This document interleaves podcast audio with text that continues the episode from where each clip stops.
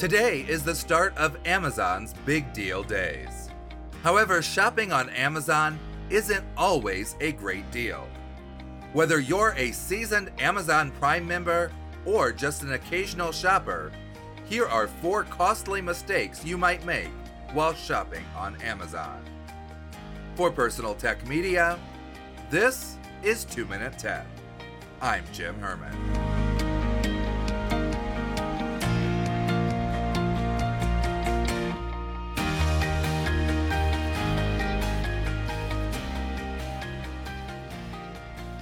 First, you can lose money by not monitoring prices.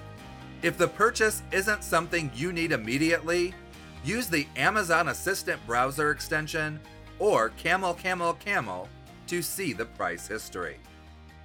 Second, you can lose money by not checking product reviews before you buy. Product reviews can be beneficial in identifying whether a product is worth the money. However, be aware that some reviews can be fake. Trust the ones that provide a balanced view of a product. Reviews that are all positive or all negative are often fake or paid. Third, you can lose money by not using Subscribe and Save. If you're buying consumable items regularly, schedule to have the order automatically fulfilled. You can choose anywhere from two weeks to six months for your delivery schedule, and you can save as much as 15% by subscribing. Fourth, you can lose money by not checking out all of Amazon's options.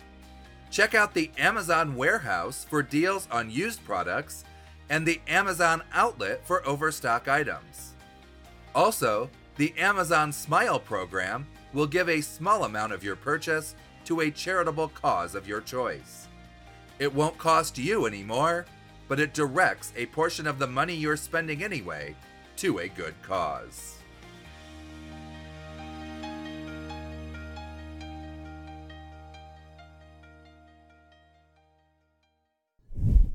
Thanks for listening.